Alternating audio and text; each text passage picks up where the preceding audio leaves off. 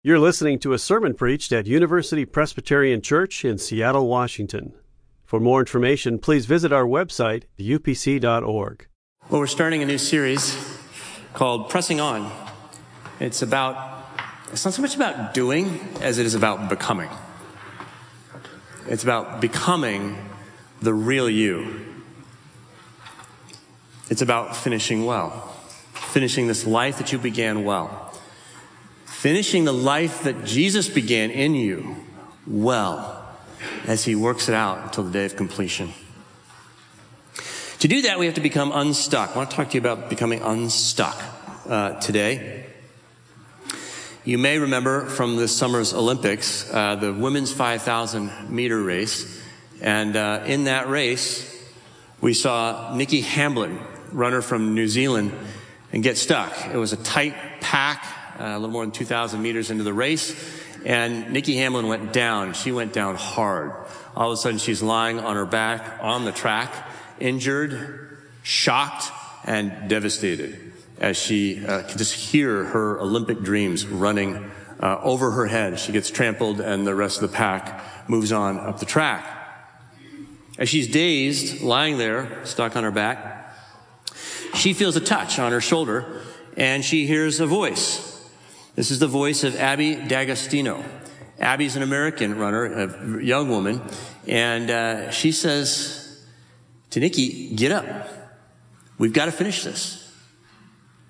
Abby had stopped to get Nikki unstuck, and the two of them limp through the remaining you know, 3,000 meters towards uh, wheelchairs at the finish line.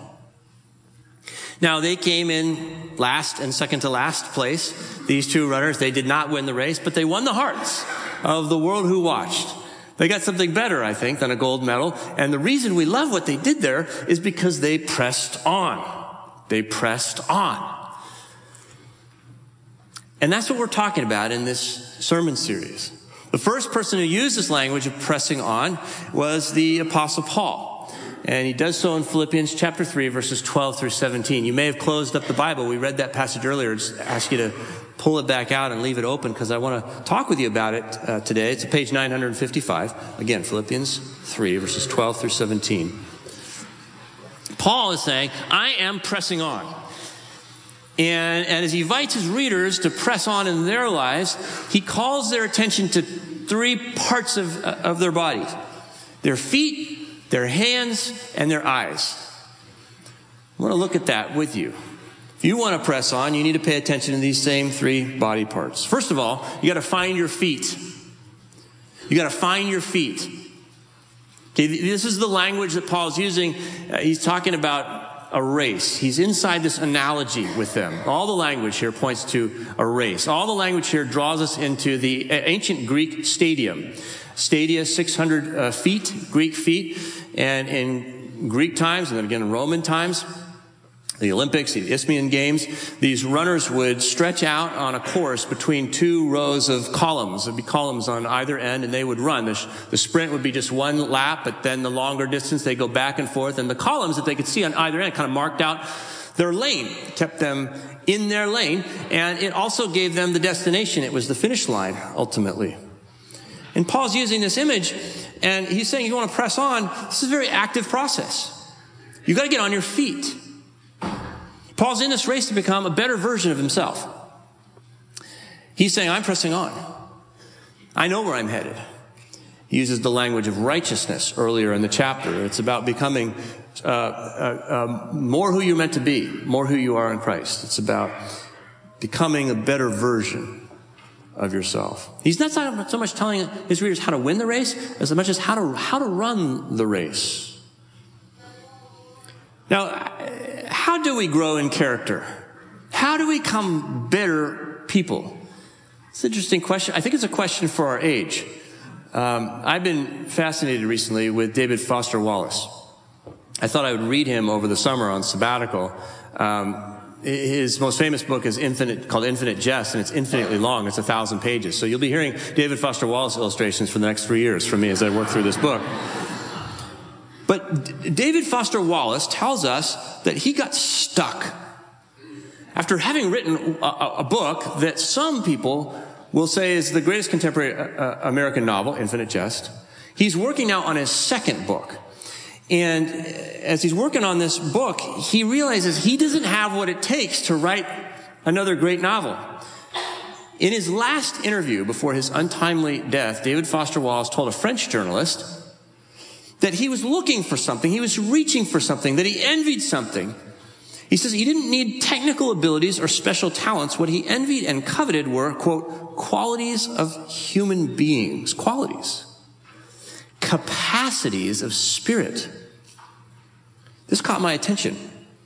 What he's saying is, yeah, I know how to write. I can do it really well technically, but what I don't have is the character. I'm not sure that I am the kind of person that I would need to be to say what I really think needs to be said to the American culture at this point in time. And so he tells this interviewer he's been reading um, religious writers. He's been reading Rousseau, Catholic. He's been reading Dostoevsky and St. Paul. Wallace is reading St. Paul. Why? Because St. Paul knows all about capacities of spirit. David Foster Wallace, if you know anything about him, is the king of irony and uh, deconstruction. He's very postmodern. Uh, he, has made a career out of ridiculing sentimentality. And he's brilliant at doing it. But what he had come to believe towards the end of his life is that irony in American culture had run its course and we needed something else. It's kind of old stuff. If you want to see the shift in American culture, just think about the shift from David Letterman, very ironic, to Jimmy Fallon, very sweet and innocent and authentic. So this is the way we're moving as a culture. Wallace saw this and he wants to uh, contribute to that, but he doesn't feel he has the qualities of spirit to say anything constructive. I think what he's really doing is he wants something to love, not just something to debunk. He wants to know what is worthy of my love and how could I love it well? Qualities of spirit. Well, the apostle Paul knows something about this. This, this language of pressing on, this racing language, it gets you out of your seat onto your feet and says, let's go, let's run, let's move through, let's be intentional. The word press on is an active word.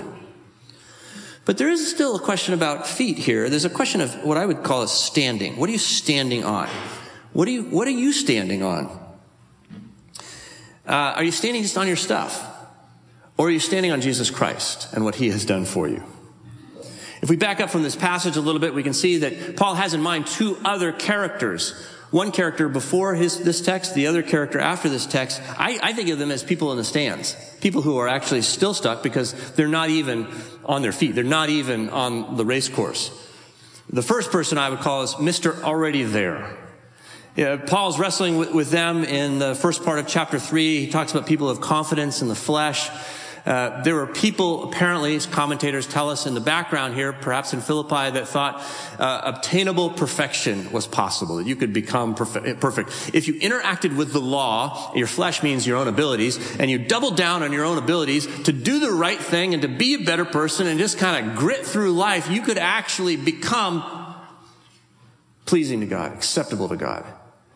And, and so these people, think they're kind of, they're all, Mr. already there, sitting in there. They're just a fan sitting in the stands.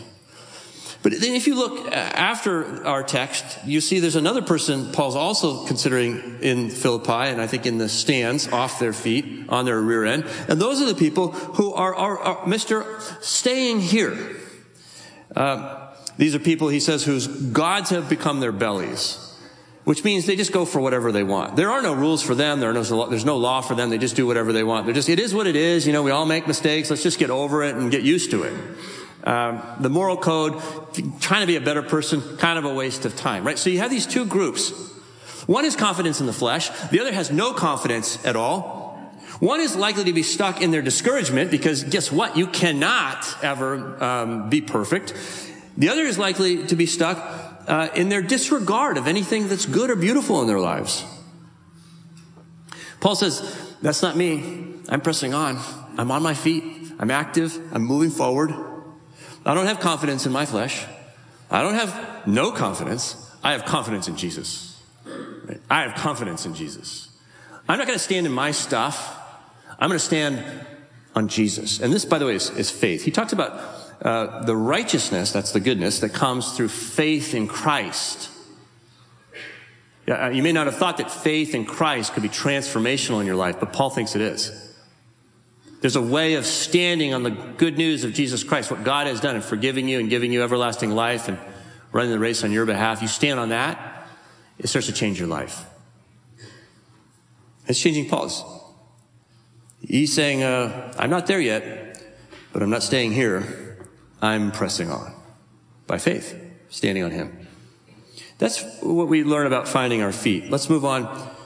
There's another body part to pressing on, and that's your hand. Paul says, reach out your hand. Reach out your hand. You see this here when he says in verse 12, um, and not that I've already obtained this or already reached this, uh, reached the goal, but I press on to make it my own because Christ Jesus has made me his own. That's 12b there. By the way, I'm going to retranslate that for you because this is hand language that you can't see in this, this translation. He says, he, uh, this is my translation. I press on to make, to, to grasp it because Christ Jesus has grasped me. See, that's what he's saying. I'm pressing on to grasp it now, well, what is it? But he's pressing on to grasp it because Christ Jesus has grasped me. So he's asking about how you reach out. He's asking about your hand. This, um, this word, to press on, it's this phrase, it's one word in the Greek, uh, is an active word, as we've already noticed, but it's also a directed word. It's always directed at something. Um, it literally means to pursue like to hunt or to chase. Um, so you don't just press on towards something, you press on into something. You press in. And that's what Paul's saying. So he's pursuing something now. He's grasping for it. He's pursuing something. And he's, by the way, if you know the story of Paul, you know he's pursuing something new. He didn't always pursue what he's pursuing now. And he uses the same word earlier in this passage where he said, I used to be persecuting the church. By the way, that's the same word, pursue. I used to pursue the church, not out of love, but to destroy it. This is what used to motivate his life. And, and I want to suggest to you that it might just be, if you are feeling stuck this morning, that you're stuck where you are because you're pursuing what you're pursuing. When you pursue something, it changes your location. When you pursue something for a while, it can actually hold you in a location. It might be that what you're pursuing is the very thing that keeps you stuck. And I, and I, and I think a lot of us are stuck. Some of us are stuck in our success. We've just been so successful for so long that it's just kind of become what we do and it's getting a little boring. Some of us are stuck in our failure we tried to do something really well and it just hasn't worked out. In fact, not a lot, not a lot has worked out well for us and we just feel like we're failing all the time and that's getting old and just kind of stuck in these patterns. I thought I get stuck a lot. What, how do we get stuck? I said, well, sometimes we just get stuck because it's a habit for us. It's formed in our lives. This, this week I found myself um, going down a path I know I shouldn't go down. I ride my bike uh, a couple times every day, and there's this detour, and uh, the, my path has been closed off right by the University of Washington, and I know it's been closed for months, but I keep going down that path, and I have to turn around and go all the way back. I think, oh my gosh, I forgot this. Why do I do it? It's because I'm so habituated to take that route unless I'm actively thinking about taking a different route, I just keep going that way, right? So th- there's a pattern in your life. And that's not a bad thing, by the way. Habits are uh, really efficient. A habit is basically a bundle of beliefs and decisions that you've just kind of bundled together so that you don't have to rehash them every time you find yourself in an intersection. The trouble is, your habits can become your destiny really easily. You neuroscientists tell us uh, neurons that fire together wire together, which means you keep on that same path and pretty soon it's changing your brain. It's becoming who you are. There's a sign up in Alaska that says, choose your rut carefully, you'll be in it for the next 200 miles. so, what are you pursuing? David Foster Wallace did an interview with Charlie Rose that's interesting. You can watch online. and uh, he tells Charlie Rose in 1997 a lot of my problem right now is I really don't have a brass ring. And I'm kind of open to suggestions about what one chases. He doesn't have a brass ring. He doesn't know what he's chasing. He doesn't know what he's pursuing. That's, that's, that's why he's stuck. Now, the Apostle Paul has a brass ring. It's that it. He says, I'm grasping for it because he, Christ Jesus, has grasped me. What is the it? Well, if you look at the context, read up the page a little bit, you'll see he's just been talking about it, and that's knowing Christ Jesus. I want to know Christ Jesus. I want to have a relationship with Christ Jesus. I want to know him in the way that he knows me. Then I want to know me the way he knows me. Okay? That's the brass ring for the apostle Paul. That's the thing for which he's reaching out. There's a little backstory to this runner, Abby D'Agostino, in the 5,000 meter. What the press didn't widely report is that she was a believer. That she had gotten stuck in her life because of what she was pursuing.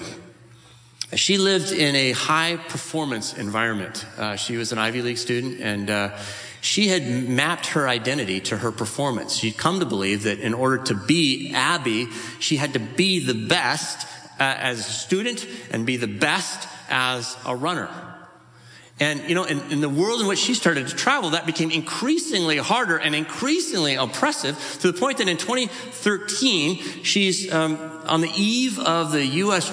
national championships, and she finds herself in crisis and on her knees. Fortunately, she turned to Jesus.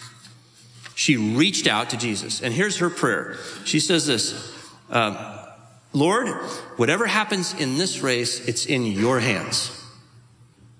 And that was life giving to her. Lord, whatever happens in this race, it's in your hands. She's saying there's something bigger for me than the win. It's you. That's, that's transformational. All of a sudden, she, she actually says, and then I actually did lose that race. But she had peace. She said, I had learned to run for something that was secure, and that was God. Something so much greater than me, something I can't control. And she felt herself filled with peace and with joy. If, if, if, you're stuck in lust, it might be that you're reaching out for intimacy in the wrong place. If you're stuck in fear, it might be that you're reaching out for security in the wrong place. If you're stuck in anxiety, it might be that you're reaching out for peace in the wrong place. If you're stuck in your workaholism, maybe that you're, work, you're reaching out for your identity in the wrong place. Stuck in your shame, maybe forgiveness in the wrong place. Apostle Paul says, you got to reach out your hand. If you want to press on, you want to get out of unstuck. You got to reach. You got to press towards. You got to try to grasp the one who has grasped you. This is all about grace.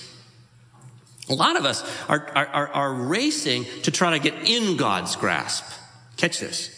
We're trying to race to get in God's grasp. The apostle Paul says, no, I'm already in his grasp. I'm racing out of his grasp. And that's a huge paradigm shift. That's the be to do thing. I'm already God's child. I'm already okay. I'm already deeply loved. It's only when I know that that now I have this motivation to press on, to continue forward. So reach out with your hand. He who began a good work in you will bring it to completion till the day of Christ Jesus. That's what he's promised in chapter one of this book. Well, once you found your feet and reached out your hand, then look with your eye. Paul talks about his eye there. He fixes his eye on something, and two things actually. He uses the word for um, looking, uh, focusing twice in verse 14 and then in verse 17. The word, the Greek word is skopos, from which we get the word microscope or telescope. Skopos, focus your eye on something. And there, um, there is for him a process. There's a process, and there's a there's a new pattern that he focuses on. Let's take these in turns. First of all, there's this process. I love what he says when he says, I've not already obtained this. I'm not there yet. I'm a work in progress. I mean, isn't that life giving to you? For me, I like, uh, some of you said you appreciate it when I ex- let you know about some of my failures. This for me is like, because I'm a pastor, right? I'm supposed to have it all together, right? Don't, do you believe that? Um, and, and, and, and, I'm tempted to look at the Apostle Paul and go, well, he's an apostle. They call him Saint Paul. He's probably got it all together, right? And what is he saying? I'll tell you what. I've seen Jesus face to face. I tell you what, I'm living in the Bible. I know the story so well, but I'm not there yet. I am not there yet. And in fact, he goes even further. He goes, if, if, if any of you want to be mature, then you got to think the way I'm thinking. And how's he thinking? He's thinking he's not there yet. So the, the definition of a mature Christian is somebody who knows that they're not there yet. I love the circularity of that. It's really not about growing in virtue, it's about growing in grace and the virtue that comes from the grace. So what do we do? How do we participate in that? Well, he's got this, this process and he describes it right here inside of this race imagery. Uh, he's asking us to picture a racer who's come around the last bend, the final stretch, and it's that moment when she's like totally, totally stretched out, breathless. And she is tempted to look behind her and see the threats that might be emerging from the pack, but she's not going to do that. She's going to stay focused on the column at the end of that stretch. Her eye is going to be focused on that. And so Paul, I think, is talking about this rhythm of, in a believer's life of forgetting and focusing, forgetting and refocusing. Forget what lies behind. Don't look back at the pack. Don't look back at your past. Okay? He's not saying don't study history. But we know that if those who don't study history are doomed to repeat it, he's actually given us a little history in this book. So he's not, he's not saying don't remember anything about the past. He, what he means is don't dwell in the past. Don't live there. If you're still living in your past, by the way, your past is not your past. It's still your present and it will be your future. Forget the past. Forget your successes because you don't have to repeat them. Forget your failures because they've been forgiven. It's time to move on. Just don't even look back, he says. And then, so these, that's the forgetting motif. And then the refocusing. Look forward. And what are we looking for? Jesus. Remember, knowing Jesus is the it here. Knowing Jesus is the prize of the race. Knowing, look forward to knowing Jesus. Not Jesus as the model, because it's not enough to see Jesus as the model. If he were only the model, he would only be an embodiment of the law that would make you more discouraged, send you back to your past, you'd be stuck still. See Jesus as your savior. The one whose accolades, because he runs the race so well, accrue to you. He gives you his righteousness. We receive it by faith. Keep refocusing on Jesus. Know him as he knows you. This is about the good news. Refocus on the gospel. Coming weeks, we're going to talk about what does it mean to be a disciple, a follower of Jesus. And this is my simple definition. A disciple is somebody who moves the gospel to the center of their lives. A disciple is someone who moves the good news of Jesus to the center of their lives. I think many of us tend to think of a disciple as somebody who works harder, who gets serious. It's a 400 level Christian, not a 100 level Christian. Right? Also, no, I'm a 100 level Christian. I am. What's changing about me is I'm getting to know Jesus better and I'm moving the gospel to the center of my life, the good news of Jesus. I'm standing by faith in Him more and more and more. So there's this process. That's forgetting and refocusing. But then there's also a pattern. And just quickly I want you to see the pattern. He says in verse 17, join in imitating me and observe those who live according to my example. He's saying there's a pattern uh, uh, for discipleship. It's available to you. You can see it in other people's lives. Don't try to be just like me. Don't imitate one person slavishly. Look, you know, generalize. And if you have many people in your life who are following Jesus, then you'll be able to see what faith looks like. You'll be able to understand how the gospel gets lived out in a person's life as you see that pattern. Okay? And then what you'll be able to do is you'll be able to take that pattern and use it to evaluate the pattern in your life, those habits that are bundled beliefs and decisions, and you'll be able to tease out the individual threads of a particular habit and see, well, maybe I'm believing this instead of believing the gospel. Start to displace those bad beliefs in your life with good beliefs that come from the good news of Jesus Christ. So anyways, I'm so pleased that your elders have spent some time to, to identify five markers of discipleship at UPC. That's what we're going to look at in this series. Each week a different marker. Because they're saying, hey, you know what? There's a pattern at UPC. For 108 years, we've seen this pattern emerge and it's relevant today. The 21st century followers of Jesus Christ. In these five ways, we'll be able to experience the good news of Jesus Christ. So that's what we're going to look at. Be sure not to miss a, a week. If you're traveling, make sure you get it because you'll, you'll want all five markers. So press on. Paul says, press on. Find your feet, standing in faith in the grace of Jesus. Reach out your hand, pursuing a deeper knowledge of Jesus Christ, and then look with your eye, refocus on the good news. This week I was talking with a friend of mine who was stuck. She told me this very painful story in her life. She said, I don't know how it happened, but somewhere along the way I believed that I had to be perfect. And I grew up in one of these Northern European homes where everything appeared always to be perfect. The house was perfectly cleaned. You know, the pantry and the spice rack were alphabetically or- organized. Everything was just so, the way it was supposed to be. And Somewhere I learned that I had to be the perfect student, the perfect professional, the perfect spouse, the perfect mom. And it was great. Um, until it wasn't great. Because there's an incredible burden there, right? I mean, can you just, it makes me anxious just thinking about it. She said every day I'd go to the gym. And before I would take my kids to school, um, even though the drop off was only two minutes long, stayed in the car, just at the curb, hardly saw anyone, I would not go without taking a shower and putting all my makeup on. Because I had to be perfect. Well, it was not sustainable and began to destroy her relationships. And her marriage failed and went through a very painful divorce. All divorces are very painful. She couldn't figure out how she could bring uh, herself to talk to her parents about this, especially her dad. So her mom gave her some coaching, and one day she had the courage to tell her dad she was going to get divorced. And um, she just was braced for the worst. You know what her dad said? Her dad reached out and pulled her into a warm embrace and just held her. then she heard him whispering in her ear, This is why we have Jesus. This is why we have Jesus. That's the gospel. That's what you and I need to hear. She said it changed my life. Not because I became more perfect, but because I became okay with not being perfect. And I learned something about the good news of Jesus. And now I'm a better professional and I'm a better spouse and I'm a better mom because I know how to say to myself, this is why we have Jesus. And I know how to say to the other people in my life, in the midst of their failure and their success, this is why we have Jesus. So what about you? Uh, Paul is inviting us to join with him. I wonder if you'd be willing to be intentional with me about these five markers over the next six weeks. Think about this. What would it take for someone who knows you well to, to look at your life six months from now and say, boy, there's just something different about you. I don't really know what it is, but I think I like it. We'll have to be intentional for that. Or, or think about this. Who do you know right now, maybe at work or in your neighborhood, school or otherwise, who might be feeling particularly stuck right now? I wonder if you'd want to invite them to hang out with us for a few weeks. Learn how Jesus gets us unstuck. So we need to do this together.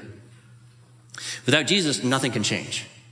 But with Jesus, everything will change. We are new creations. Behold, the old things, uh, all things will be made new. The hand on your shoulder this morning belongs to God. And He's saying to you and me, get up. Let's finish this. This is why we have Jesus. Let's pray.